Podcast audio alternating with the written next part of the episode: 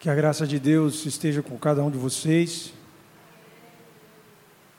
Nós lemos assim no capítulo 15 do livro de Gênesis, no verso 18. Naquele mesmo dia fez o Senhor aliança com Abraão.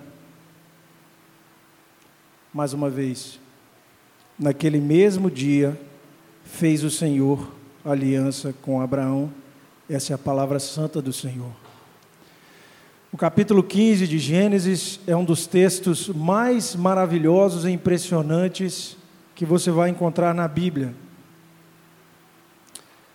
Gênesis 15 possui o suprassumo de toda a mensagem contida nesse livro. Ela fala sobre o caráter de Deus, esse capítulo fala sobre o significado da fé e ele ainda fala da forma como Deus quer que nós nos relacionemos com Ele. Eu repito, a Bíblia tem 66 livros, 929 capítulos, 23.314 versículos. As traduções giram em torno de uma média de 622.700 palavras, que normalmente vão ser distribuídas ao longo de, em média, 1.200 folhas. Eu estou te dizendo que o capítulo 15 de de, de Gênesis, tem o resumo de todo esse livro. Gênesis 15 contém um fato impressionante que deve impactar a minha e a sua vida. E é sobre isso que eu quero conversar com você essa noite. Eu quero conversar com você, eu quero apresentar para você, conforme a palavra de Deus, pela graça de Deus, três coisas que nós aprendemos nesse capítulo. A primeira coisa é o caráter o caráter de um Deus todo-poderoso. Essa é a primeira coisa que a gente aprende nesse capítulo. A segunda coisa, a natureza da fé de Abraão, ou um homem de fé.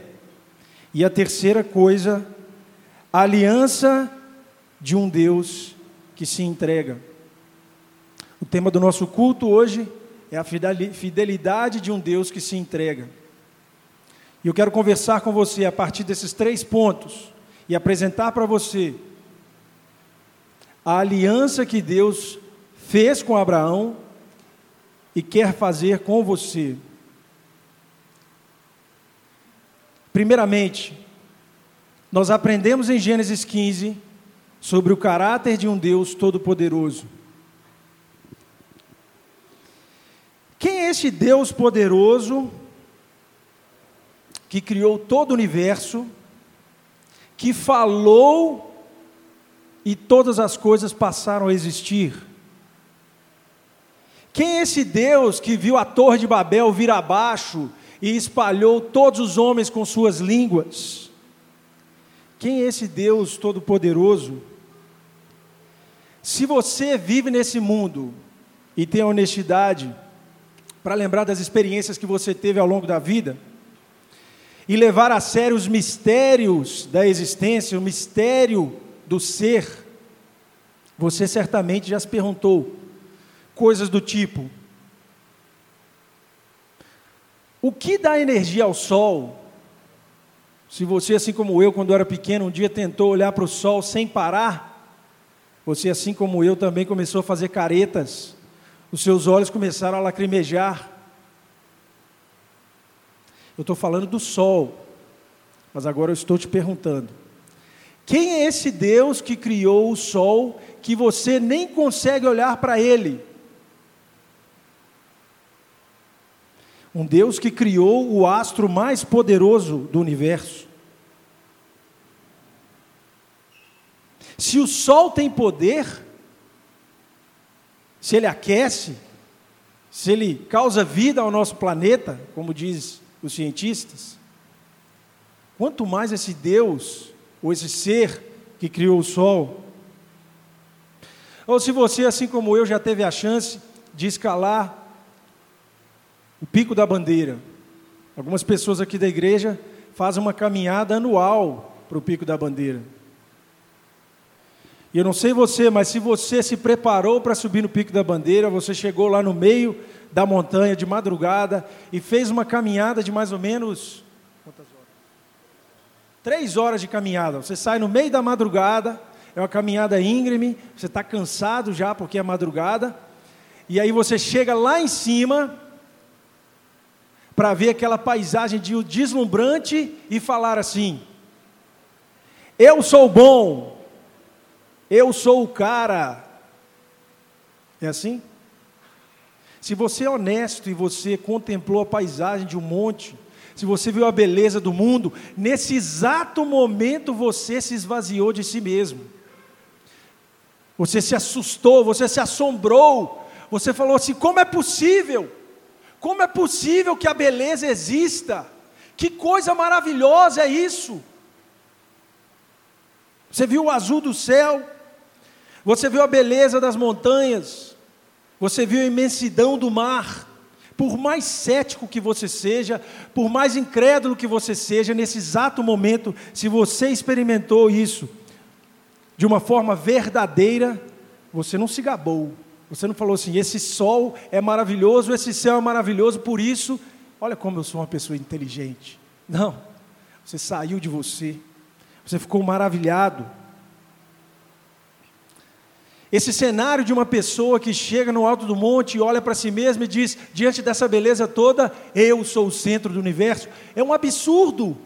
Ninguém em sua sã consciência experimenta a beleza, a, a maravilha da existência do universo dessa forma. Quando você sente o poder do sol, quando você vê o tamanho do sol, do mar, quando você se emociona com a beleza de uma paisagem, você se admira, se sente pequeno, você se reconhece lá no fundo da sua alma. Há algo maior no universo. E quão maior ele deve ser para ter criado todas essas coisas? O Salmo 19 diz assim no versículo 1: Os céus declaram a glória de Deus e o firmamento anuncia a obra das suas mãos.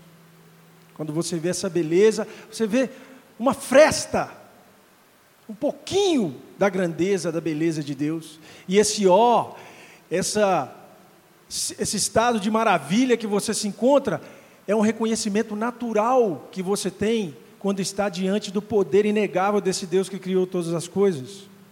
Deus é infinito em poder, glória e majestade, e essa criação dele mostra um pouquinho dessa glória e dessa majestade.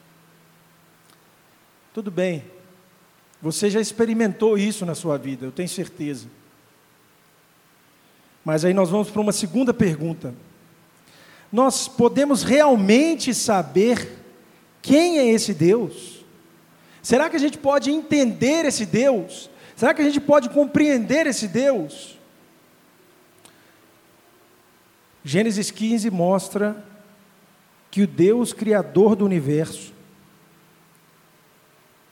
se manifestou. Olha o verso 1. Depois desses acontecimentos, veio a palavra do Senhor a Abraão.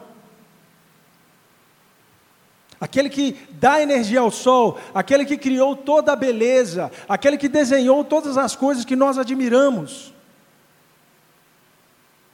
Ele veio até Abraão, ele veio até cada um de nós.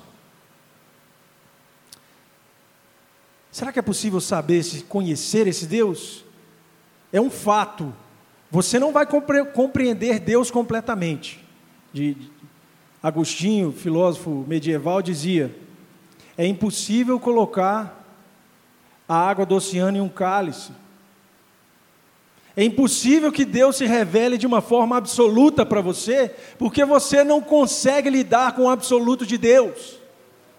Mas Ele se revela a você. Diz a palavra: Deus veio a Abraão.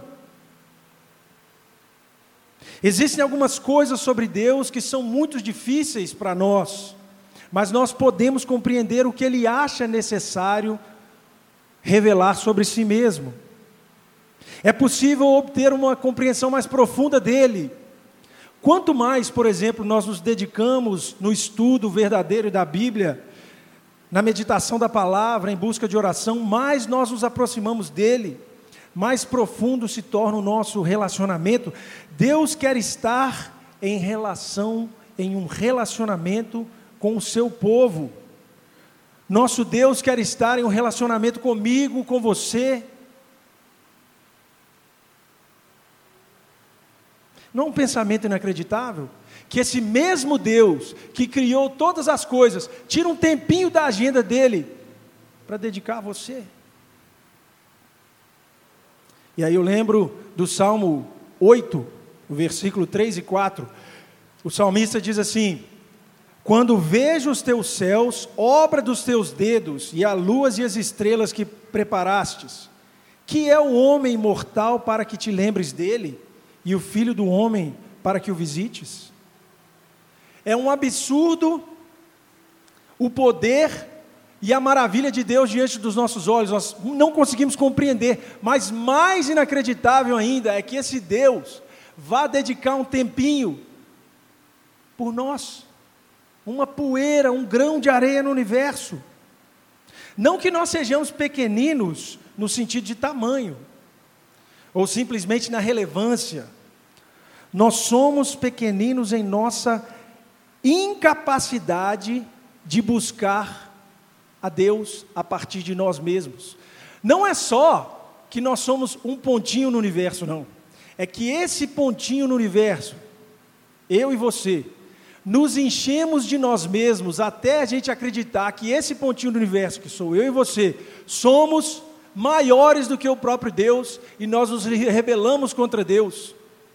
E olha, olha a coisa inacreditável. E esse Deus todo-poderoso, bom, justo, verdadeiro, fiel, acima de todas as coisas, ele decide insistir por grãozinhos de areias rebeldes e ensimesmados, como eu e você. Eu repito, Deus foi até Abraão, é o que a gente vê no verso 1. Deus decidiu insistentemente se revelar à humanidade, que por sua vez insiste em virar as costas para Ele. Vê comigo se não é o caso. Gênesis capítulo 1: Deus cria o homem. E o, e, o, e o texto de Gênesis diz assim: Deus criou o homem à sua imagem e semelhança, homem e mulher os criou.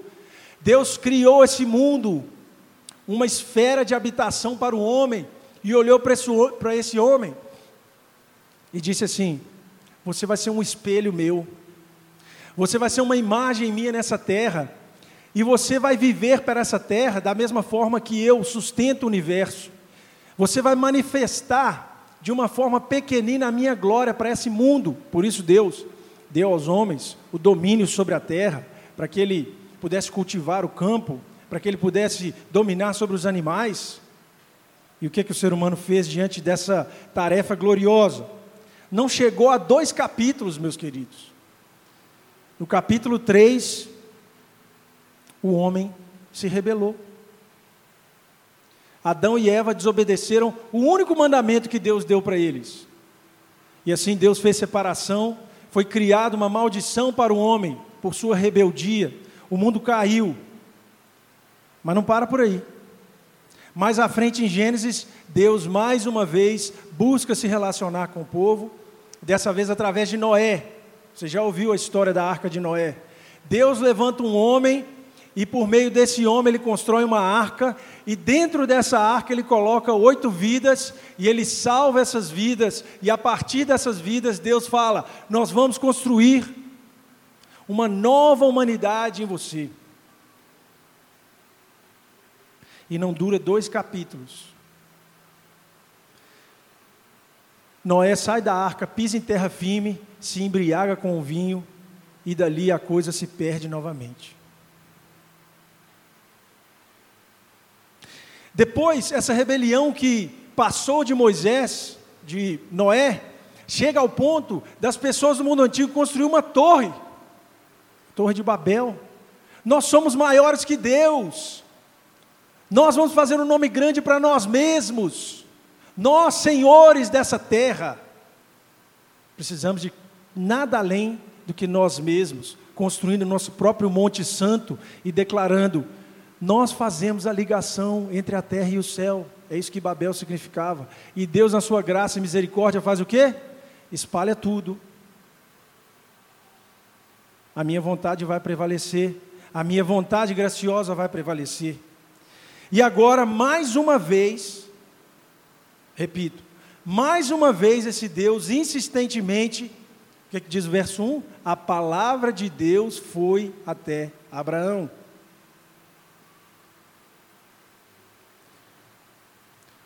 O poderoso Deus da criação tirou o tempo da sua agenda para encontrar com um homem chamado Abraão e falar com ele. Deus é um Deus Guarda isso essa noite. Deus é um Deus extremamente pessoal. Deus de todo o universo é um Deus pessoal que se relaciona por meio de meios pessoais. E assim como ele fez com Abraão, no verso 1 aqui do capítulo 15, eu, tenho, eu creio nisso plenamente. Deus agendou esse dia aqui. Ele te trouxe aqui porque Ele tirou um tempo para você nessa noite. Está entendendo isso? Deus tirou um tempo para conversar e falar com você. E essa noite você tem a oportunidade de abrir os seus ouvidos, de ser vulnerável à ação dele na sua vida. Porque o Senhor do universo, que está extremamente ocupado, sustentando todas as coisas, Ele é cuidadoso e amoroso o suficiente para pensar em cada um de vocês, em cada detalhe do dia de vocês, para que hoje você chegasse aqui e escutasse uma palavra que eu nem tenho ideia como ela vai te atingir, mas ela vai te atingir. Porque se Deus relaciona com você. Se você tirar um tempo para ler a Bíblia, você vai encontrar uma frase que se repete várias vezes. Olha essa frase, a gente cantou ela aqui nas, na música. São sinais de que Deus está realmente agindo aqui nessa noite. Poliana acabou de cantar. Tu és meu Deus, tu és meu e eu sou teu.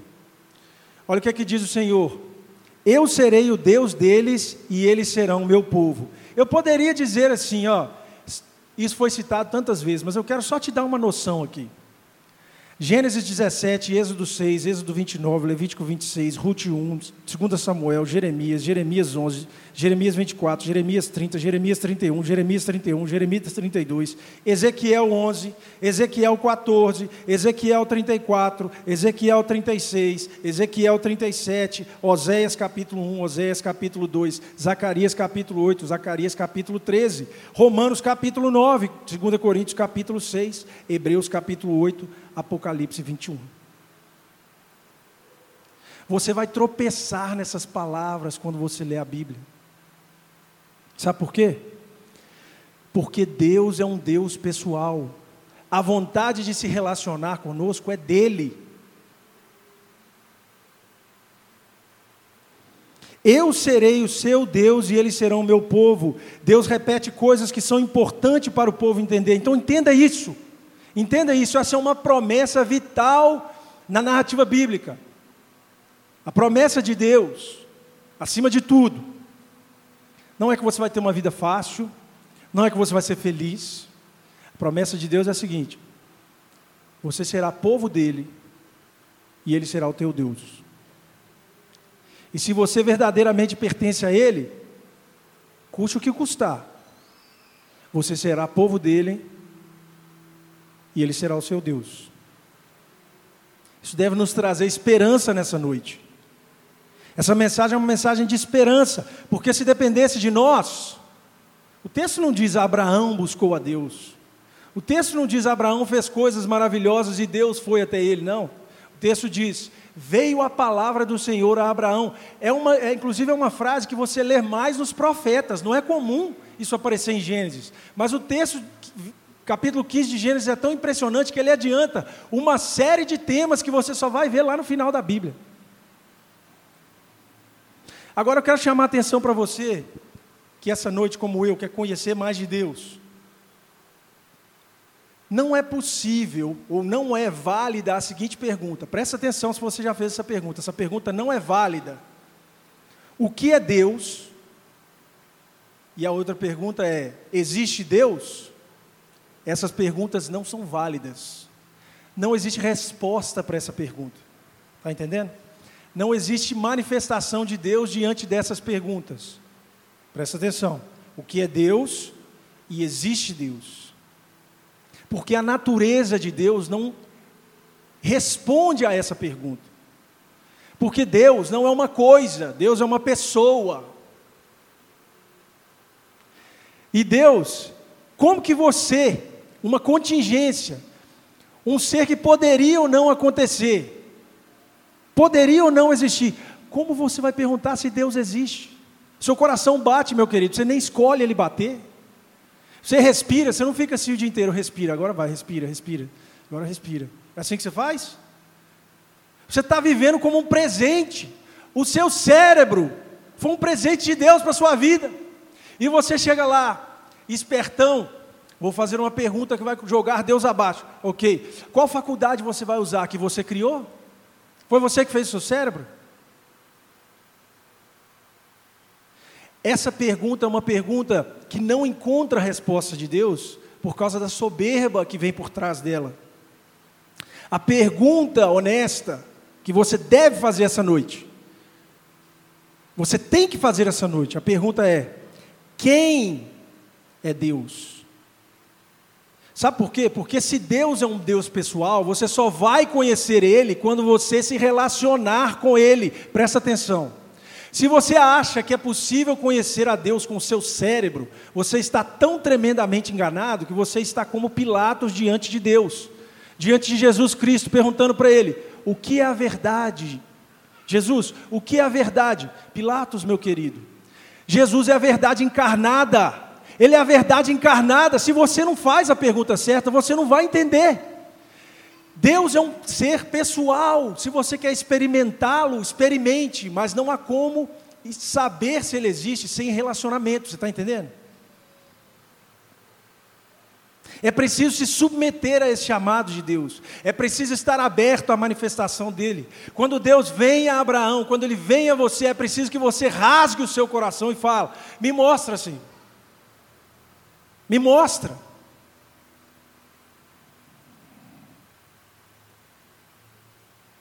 O texto não diz Abraão buscou a Deus, o texto não diz Abraão fez a coisa certa, o texto diz, e eu repito mais uma vez, Deus veio a Abraão.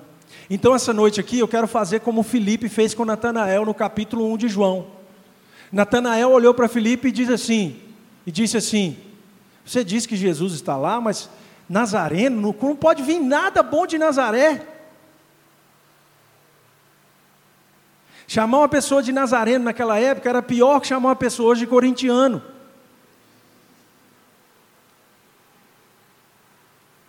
Nada pode vir bem, bom de Nazaré. O que que Felipe fala para Natanael? Vem e vê. Vem e vê. Está me ouvindo?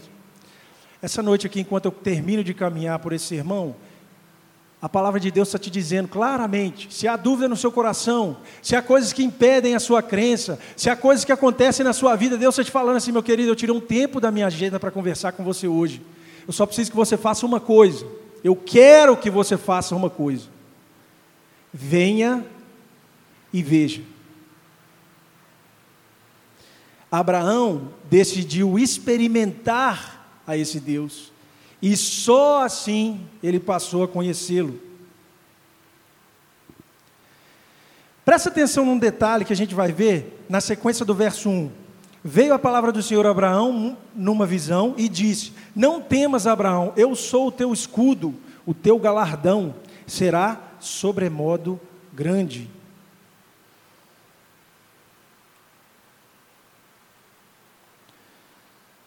Olha que interessante. Deus conhecia a situação de Abraão.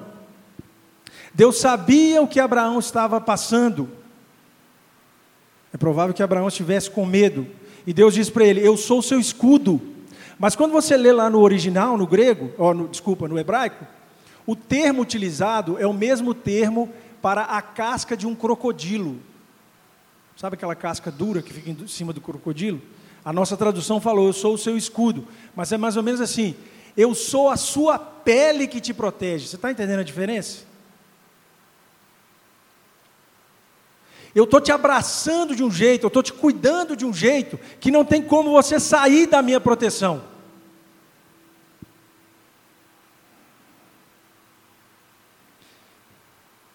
Qual que era a situação desse homem de fé então? Já falamos de um Deus Altíssimo e Todo-Poderoso. Qual que é a situação de Abraão? Você começa a ler sobre a vida de Abraão no capítulo 12 de Gênesis. No verso 1, a palavra de Deus vem a Abraão assim: Então o Senhor disse a Abraão: Saia da sua terra, do meio dos seus parentes e da sua casa, de seu pai, e vá para a terra que lhe mostrarei. Farei de você um grande povo e o abençoarei. Tornarei famoso o seu nome e você será uma bênção. Então presta atenção. Deus promete uma terra, anota aí, um filho e uma descendência abençoada, ok? Terra, filho e descendência abençoada. Mas quando você começa a ler o capítulo 12 em diante, você começa a pensar, imagina Abraão então, você começa a pensar assim: cadê essa terra? Cadê esse filho? Cadê essa descendência abençoada. E é certo então que Abraão estava vivendo momentos de muitas dúvidas. Abraão, já numa idade avançada, devia se perguntar: eu, eu, eu acredito nesse Deus que me fez essa promessa? Ele me tirou lá da casa dos meus pais e mandou ir para uma terra. Mas que terra é essa? E talvez os amigos de Abraão ou as pessoas vizinhas falavam assim: É, Abraão, vai para a terra, né? Está chegando, hein, Abraão? Consegue imaginar? Está quase, hein, Abraão? Daqui a 200 anos a terra chega, hein?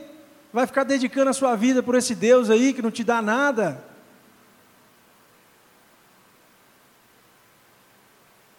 E aí o Senhor diz a Abraão: nessa situação, eu sou o teu escudo, eu sou uma pele protetora por volta de você. Eu ando em volta de você, eu tomo cuidado, eu cuido de você.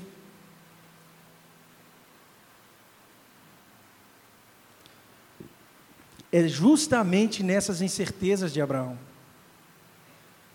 E é por isso que no verso 3, veja o que, é que Abraão diz. Verso 3: Disse Abraão: Eis que não me tens dado filhos, e eis que o nascido da minha casa será o meu herdeiro. Deus aparece a Abraão e diz assim: Abraão, fica tranquilo, eu sou seu escudo, a sua recompensa vai ser maravilhosa. E Abraão vira para Deus e diz assim: Senhor, tudo bem, mas que descendência maravilhosa, eu não tenho nenhum filho, Senhor. Eu já estou aqui chegando aos 100 anos de idade. A minha esposa também chegando a 100 anos de idade. A pergunta de Abraão não pode passar desapercebida, não. Abraão não tinha recebido nada até ali, nem a terra, nem a descendência. E o filho, o texto mesmo já diz. E mesmo assim, olha que coisa, e mesmo assim, Abraão decidiu obedecer a Deus e ele vai pela fé em direção a uma terra que ele não sabia qual era, esperando um filho e uma bênção que haveria de vir. Mas Abraão, meus queridos, é um homem de fé, porque imagina você na situação dele. Eu vou te dar uma terra, tá bom? Onde é que está a terra? Ah, vai, Abraão. Eu vou te dar um filho. Cadê o filho? No, no, livro de Gênesis, aqui no capítulo 15, a gente vê que nem na terra, nesse momento aqui do capítulo 15, Deus já fala mais na terra. Ele fala no sofrimento que a descendência dele passaria para herdar a terra que ele prometeu a Abraão.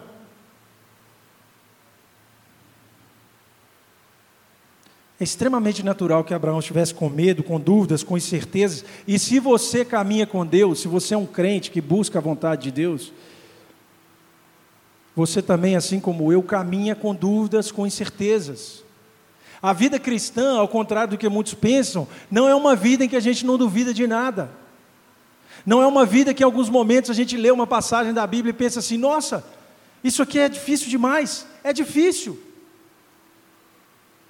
Às vezes cai sobre a sua vida uma coisa que o Senhor permite, e isso gera fraqueza na sua caminhada. Eu digo mais: se fosse tudo pronto, precisaria de fé, meus queridos? Precisaria de crer? A fé é justamente o meio que nos torna passivos da ação de Deus na nossa vida. Agora, na perspectiva de Deus, na perspectiva de Deus, quem é Abraão? Abraão é um pecador, um homem com muitas fraquezas, e Deus graciosamente, olha o que, é que ele faz. Versículo 5: Então conduziu até afora e disse: Olha para os céus e conta as estrelas, se é que podes. E lhes disse: Será assim a tua posteridade. Olha o que, que o Senhor disse a Abraão: Abraão, vem cá, meu filho, deixa eu te mostrar. Olha para o céu, conta as estrelas, está vendo? É isso que eu estou prometendo para você. Abraão creu e a Bíblia diz assim: ele foi, Deus imputou essa fé como justiça. Isso é uma afirmação impressionante. Olha o que, que Deus está dizendo. Deus está dizendo o seguinte: não foi o que Abraão fez, não foi o que ele pensou, foi o fato dele ter acreditado em Deus que fez toda a diferença.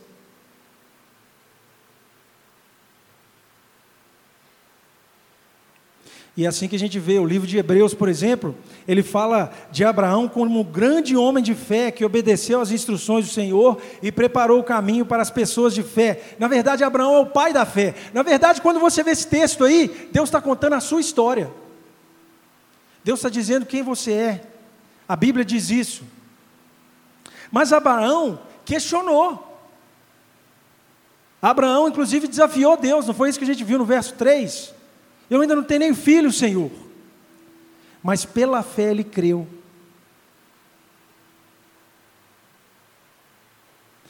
Você luta, você lê a Bíblia, você tem dificuldades, você fraqueja na fé.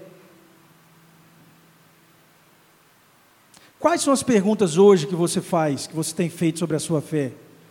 Pode ser uma questão financeira, pode ser uma questão emocional, pode ser uma questão relacionada à pureza, pode ser uma questão relacionada à autoestima. Nós todos aqui chegamos todos os domingos, sem hipocrisia, cheios de um fardo pesado que só pode ser leve se a gente deposita ela na cruz de Cristo.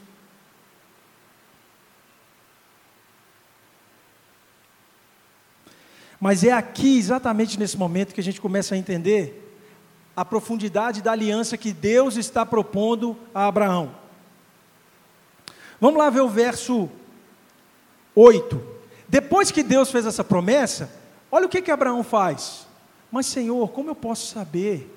Fica parecendo um pouco assim quando eu era criança, o meu pai falava que ia me levar na, na loja de fliperama para eu jogar videogame. Ele falava assim, pai, a gente pode jogar videogame? Ele, ele não estava ocupado, pensando em outra coisa, ele falava assim, pode.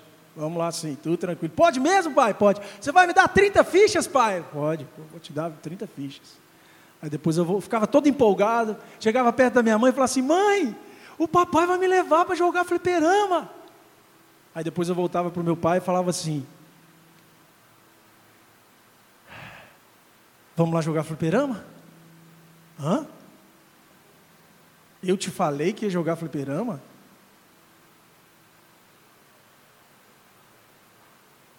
Eu quero que você preste atenção na fraqueza de Abraão. Deus é um Deus perfeito, mas Abraão sabia pouco sobre esse Deus. Você está entendendo? Alguns momentos da sua vida, uma palavra não é o bastante para tirar a sua dúvida. Abraão então viu Deus, sua promessa é maravilhosa, Senhor. Isso é uma coisa maravilhosa, eu não consigo nem contar a estrela do céu. Isso é o que o Senhor tem para mim. Aí começa a vir a dúvida, ele começa a pensar, mas mas vai ser isso mesmo, Senhor? Como que eu posso ter certeza? É uma pergunta sincera de Abraão. E Deus vira no versículo 9 e 10 e diz o seguinte: Respondeu-lhe: Toma-me uma novilha, uma cabra e um cordeiro, cada qual de três anos, uma rola e um pombinho. Ele, tomando todos estes animais, partiu-os pelo meio e lhes pôs em ordem as metades, umas de, de frente das outras, e não partiu as aves. Olha que coisa interessante. Olha o verso 8 e 10. Abraão pergunta: Como que eu vou saber? Deus de repente fala assim: Pega um, pega um bezerro lá. E Abraão já sai correndo, o texto fala isso. Abraão já vai, já pega o bezerro, já corta, coloca ele todo enfileirado assim. Imagina uma fila de bezerro, de animais cortados ao meio, e esse meio era como se fosse uma passarela, você está entendendo? Os comentaristas dizem o seguinte: só tem um jeito de entender essa passagem, ela só faz sentido se essa prática fosse uma prática comum naquela época. Porque Abraão entendeu na hora, na hora que Deus falou assim: pega esse animal e corta no meio, Abraão falou assim: opa, eu já estou sabendo o que está acontecendo. E o que estava acontecendo? Isso é uma coisa fantástica, presta atenção. A dica para isso está em Jeremias, no capítulo 34. Depois você analisa esse texto com calma. Jeremias 34, verso 18 a 20. Olha lá. O Senhor diz: e entregarei os homens que transgredirem a minha aliança, que não cumpririam as palavras da aliança que fizeram diante de mim, como o bezerro que dividiram em duas partes e passaram pelo meio das suas porções, a saber, os príncipes de Judá e os príncipes de Jerusalém, os eunucos, os sacerdotes, todo o povo da terra que passou por meio das porções de bezerro. Entregá-lo-eis, digo, na mão de seus inimigos e na mão dos que procuram a sua morte e os cadáveres deles servirão de alimento para as aves dos céus e para os animais da terra. Vocês perceberam que é a mesma coisa que ele está se referindo? Era um costume dos povos babilônicos fazer contratos também. Não é só hoje em dia que a gente faz contrato. Assim como a gente faz contrato hoje, eles faziam antigamente, mas como que funciona hoje? Alguém chega, por exemplo, eu cheguei para minha esposa e falei assim: minha esposa, eu te amo muito, eu quero viver ao seu lado para o resto da minha vida. Eu vou ficar com você na doença, na saúde, na riqueza, na pobreza, eu vou caminhar do seu lado até o final. Aí ela fala: Nossa, que promessa maravilhosa! Mas como que eu vou saber se você vai fazer isso mesmo? É por isso que normalmente no casamento, está todo mundo aqui, aí toca uma música bonita, depois que trocou as alianças, o que, que os, o noivo e a noiva fazem? vão para um cantinho, assinam um contrato. Não é assim que a gente faz? A gente tem a mesma dúvida que Abraão teve em tudo que a gente faz. Ó, oh, eu vou fazer esse negócio com você, vou comprar a casa, beleza. Como que eu vou saber que você vai pagar? Assina um contrato. Então Deus estava assinando um contrato com Abraão. E como que funcionava aquele costume? Naquela época, os babilônicos, que eram pessoas que viviam de forma intensa, se você chegasse para ele e falasse assim: ah, assina um contrato aí, vai ser tranquilo. Ele falou assim: ah, que coisa patética, assinar um contrato. Nós não vamos assinar um contrato, nós vamos mostrar como o contrato funciona. E como que esse contrato funciona? Pega uns animais, corta no meio, faz um corredor. Eu, contratante, e você, contratado, e vice-versa, nós vamos andar no meio desses animais ida e volta, e nós vamos olhar um para o outro e nós vamos falar assim: ó, se você não cumprir esse contrato, está vendo esses animais aqui? É você. Se você não fizer o que você está dizendo que vai fazer, vai sobrevir sobre você uma maldição que te tratará da mesma forma que esses animais estão sendo tratados aqui, está vendo? Um pouquinho mais pesado do que assinar um contrato, né? Mas era assim que eles faziam um contrato. Então Abraão entendeu. Abraão entendeu assim: Deus está fazendo um juramento comigo. Que coisa impressionante. Por que, que isso é tão impressionante? Primeiro, é impressionante porque o Deus Criador do universo se abaixou, se rebaixou a ponto de fazer um contrato com o homem pecador. Você consegue entender isso? Deus precisava se colocar nessa situação. Pensa comigo aqui.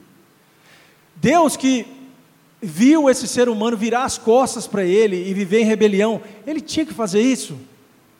Mas ele fez, ele é um Deus maravilhoso, ele é um Deus impressionante, porque a vontade que ele tem de relacionar com você faz a ele se humilhar. Ele se humilha para se relacionar com você.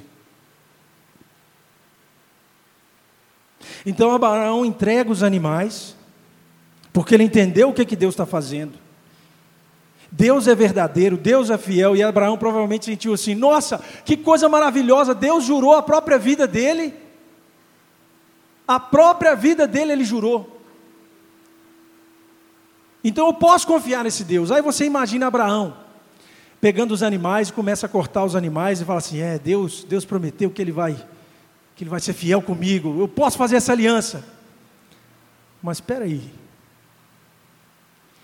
E eu? Eu vou ser fiel com Deus? Eu sei que Deus vai cumprir a promessa dele, eu sei que ele vai cumprir a promessa dele, mas e eu? Eu vou cumprir a minha promessa para Deus? Eu imagino que enquanto Abraão preparava, ele começou a se, se sentir sem esperança.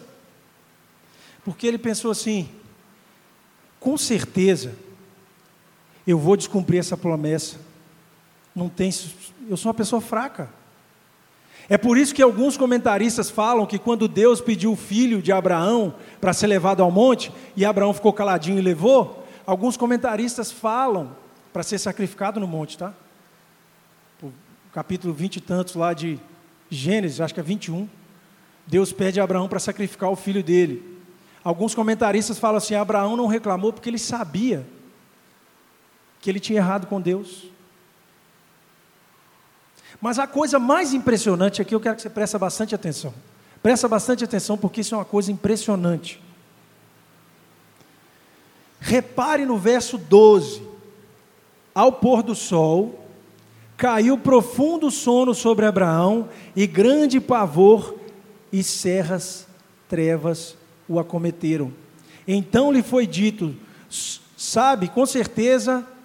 E aí Deus começa a contar, a relatar aquelas coisas que iriam acontecer com o povo dele, e no versículo 17: Sucedeu que, posto o sol, houve densas trevas, e eis um fogareiro fumegante e uma tocha de fogo que passou entre aqueles pedaços. Abraão não passou entre os animais. Olha que coisa impressionante. Abraão foi adormecido. Abraão preparou tudo e na hora que ele ia passar, Deus fez um sono cair sobre ele. E sabe o que, que Deus fez? Deus passou no meio daqueles animais. Sabe por quê? Porque a gente vê isso pelos sinais que aparecem no texto. O texto fala sobre um fogareiro fumegante e uma tocha de fogo. A tocha que fazia referência ao fogo de Deus que ficava no templo. É uma epifania, é Deus se, se mostrando ali por meio de algo material. Sabe o que, que Deus está dizendo para Abraão? Deus está dizendo assim: Abraão, eu vou fazer uma aliança com você, e se eu não cumprir a minha aliança, Pode ter certeza que vai me vir maldição. Agora tem um detalhe, Abraão. Se você não cumprir a aliança, vai vir uma maldição sobre mim, diz o Senhor. Você consegue entender isso? Você consegue perceber isso? O Senhor está dizendo assim, Abraão, se você pecar, meu querido, e você está com medo que vai pecar, Abraão, deixa eu te falar, você vai pecar, você vai cair, Abraão. Mas eu eu vou morrer por você. Em outras palavras, ainda que você peque, ainda que você erre, a minha promessa vai se cumprir sobre a sua vida, porque é o meu nome que está no meio daquele contrato ali. Não é o seu nome, não, Abraão, é o meu nome. Você entende isso? Eu não sei você, mas eu sou muito fraco. Eu não sei você, mas eu saio daqui domingo e durante a semana eu olho para todas as coisas que eu cantei, as coisas bonitas que eu falei, e eu me vejo tropeçando diante da minha esposa, às vezes, em palavras que eu não deveria ter falado, ou às vezes me faltam paciência, eu sou muito fraco, eu não sei você, eu sou. E se isso não te dá esperança, meu amado, não tem nada nesse mundo que vai te dar esperança, sabe por quê? Porque Deus está falando que a aliança dele com você não é sobre o que você é capaz de fazer, é sobre o que Ele faz por você. É por isso que Abraão só restava a ele crer, como para mim e para você nessa noite. Um Deus de tremendo amor, de uma aliança maravilhosa como essa, não há nada que você pode fazer para que ele te ame mais, não há nada que você pode fazer para ganhar o favor dele. Você rasga o seu coração e diz: Senhor, que maravilha essa aliança, que maravilha essa promessa, quem sou eu? Quem sou eu para merecer tamanha graça? É só pela fé. Você entende aqui? Se fosse uma aliança assim, cumpre o que você tem que fazer, seria muito fácil. Você cumpria, chegava para Deus e falava assim: Deus, cumpri tudo, pronto, agora me dá o que é meu. Não! Por isso que você só se relaciona com Deus como um filho. Nas palavras de Jesus no Getsemane, Aba, pai, papai, porque você não merece nada. Porque ele te trata com leitinho na boca. E por isso que Abraão é o pai da fé. Porque para crer num Deus desse jeito é preciso fé. Nenhum lugar do mundo vai te apresentar um Deus como esse. E talvez você está pensando assim, tá, mas isso foi para Abraão e para mim. Como eu sei que isso é verdade? Pastor Timothy Keller faz uma ligação extremamente profunda com esse texto, e um texto muito conhecido de cada um de nós. O texto está no Evangelho de Marcos,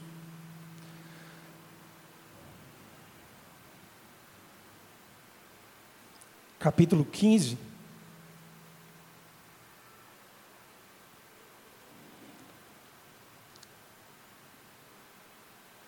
E chegando a hora sexta, houve trevas sobre toda a terra até a hora nona.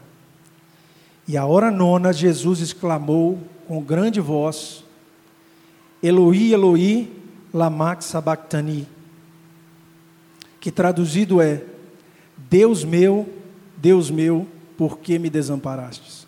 Você entende isso? Deus foi fiel àquela promessa ali. Deus não simplesmente falou assim, vai cair sobre mim a maldição e a vida continuou, não caiu. Isso é a cruz de Jesus Cristo. O autor, Marcos, não está falando daquela escuridão à toa, não, é a mesma escuridão que estava lá, em Abraão. A mesma escuridão na hora que passou aquela tocha de fogo, é a mesma escuridão. O Senhor Jesus se entregou na cruz e ele disse em obediência ao Pai: Me serre ao meio, porque eu amo esse povo demais. Me serre ao meio, porque nada vai deixar eles escaparem da minha mão. Nada. Se isso não te encoraja, meu querido, se isso não te enche de esperança, veja ainda mais o que nós lemos em Isaías 53, versículo 4 e 5. Verdadeiramente Ele tomou sobre si as nossas enfermidades e as nossas dores, levou sobre si e nós o reputávamos por aflito, ferido de Deus e oprimido, mas ele foi ferido por causa da nossa transgressão e moído por causa das nossas iniquidades. O castigo que nos traz a paz estava sobre ele, e pelas suas pisaduras fomos sarados. Não há sinal mais maravilhoso e irrefutável do que o seu relacionamento com Deus que se entrega. Essa é a prova da aliança. Deus, em todo o seu amor, em sua graça, Ele não poupou o próprio filho dele por causa de você, por causa de mim. E é por isso, e somente por isso, que nós podemos triunfar pela fé, apesar dos nossos tropeços, porque esse Deus nos carrega pela mão. Eu digo para você que essa noite, meu querido, se você está não está em comunhão com a igreja, mas você pertence a Deus, o juramento de Deus não falha. Vem em obediência, volta logo. Volta logo, porque o Senhor vai perseguir você, como nós lemos no Salmo 23. Se você pertence a Ele. No final do Salmo 23, o salmista diz: Misericórdia e graça me perseguirão pelo resto da minha vida. Eu já falei isso aqui uma vez, falo de novo. O caminho de um relacionamento verdadeiro com Deus não tem volta, porque se você pertence a Ele, Ele vai te levar até o final. Mesmo que custe tudo, Ele vai te levar até o final. Então, se você escuta isso hoje, nessa agenda divina que separou esse tempo para você, humilhe o seu coração. Declara que você é fraco como Abraão, encontre contentamento e força num Deus que te carrega pela mão. Se você falta provas para você, porque você ainda nunca, não anda com Cristo, você não tem ainda um relacionamento com Deus, você é interessado, você faz perguntas. Deus é uma pessoa e a face dele, diz o apóstolo Paulo, é Jesus Cristo. E se você quer conhecer Deus, você precisa se submeter ao Senhor Jesus Cristo. Não tem outro meio. Prove o quanto Ele é bom. Rasga o seu coração. Busque a Ele enquanto você pode achar. Se você não anda com Cristo, então, confesse os seus pecados. Olha esse Deus maravilhoso que se apresenta para você nessa noite. Ele não é um Deus que força a fé em ninguém. Ele é um Deus de um amor tão grande e excelente e maravilhoso que ele constrange que Ele conduz de forma amorosa cada coração. Todos os heróis da fé, todos os homens de Deus que fizeram coisas tremendas, não fizeram por causa deles, eles fizeram porque eles creram em Deus, creram na promessa que é o Jesus entregue, morto e ressuscitado, para a glória de Deus. Eles creram nisso, e isso foi reputado em justiça. Talvez você está pensando assim, não, eu fiz coisas erradas demais, o meu relacionamento em família está muito ruim, eu, eu falo muita mentira. Meu querido, a graça de Deus é abundante, ela abunda, abunda o seu pecado. A única forma de você se abrir, rasgar o seu coração, experimentar com Ele é se humilhar, confessar esses pecados, confiar que Deus, que Deus vai cuidar de você. Você antes era inimigo, era rebelde, agora Ele te chama como filho. Se você está titubeando na sua fé, lembra desse Deus, lembra desse Deus, que, ele, que o Espírito de Deus seja claro na sua vida agora, que a vitória sobre o pecado na sua vida vai ser uma realidade, se é impureza sexual, se é o temperamento ruim, se é a mentira, Deus vai cuidar de você. É difícil acreditar porque nós somos falhos, mas esse é o Deus da promessa. E você precisa tomar posse dessa fé agora. Você precisa dizer realmente, Senhor, nada a mim. E pela fé, você vai abrir uma porta para que Deus possa operar na sua vida. E Ele vai fazer, a obra é dele. O seu trabalho é descansar nele, o seu trabalho é meditar nele, o seu trabalho é abrir um espaço na sua vida para a ação dele.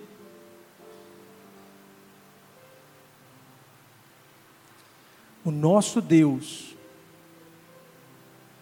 manifestado em carne por meio de Jesus Cristo, diz: Todos que vierem a mim com o coração contrito, eu jamais lançarei fora. E esse é o momento de você tomar, declarar isso na sua vida, se você ainda não fez. Se você titubeia na fé, é o momento de fazer isso também. E eu convido você a ficar de pé nesse momento e nós vamos orar. Nós vamos pedir a Deus Vamos todos ficar de pé. Eu convido a você a pedir a Deus que pela fé Ele te mostre a grandeza dele. E nós oramos assim: Santo Deus, muito obrigado por esse dia, obrigado porque o Senhor é o Deus maravilhoso, obrigado porque a tua graça, a tua misericórdia foi manifestada em Abraão e assim hoje ela é manifestada em nós, Senhor Deus. Eu peço por aqueles aqui que andam distante de Ti, que andam esquecidos da aliança que um dia eles fizeram contigo, que o Senhor fez com eles. Senhor Deus, que eles se humilhem nesse momento, que eles busquem arrependimento, que eles corram para os teus braços. E eu tenho certeza que o Senhor correrá mais rápido do que eles, porque o Senhor é um Deus de amor. Eu peço por aqueles aqui que ainda não têm um relacionamento contigo, Senhor Deus, que o teu Espírito abra esses olhos, tire as escamas do pecado e permita que a tua glória seja vida, vista de forma inegável, Senhor. Então, salva nessa noite, Senhor Deus. Restaura vidas nessa noite. Continue nos sustentando, apesar das nossas falhas, porque o Senhor é um Deus puro, santo e verdadeiro. Nós agradecemos em nome de Jesus. Amém. Os irmãos podem se assentar.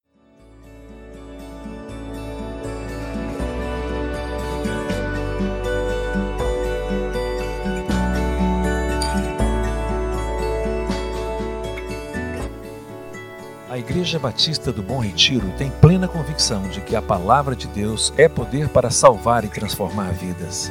Nosso desejo é que essa mensagem tenha alcançado seu coração. Para saber mais sobre quem somos e em quem acreditamos, acesse ibbrpatinga.com.br.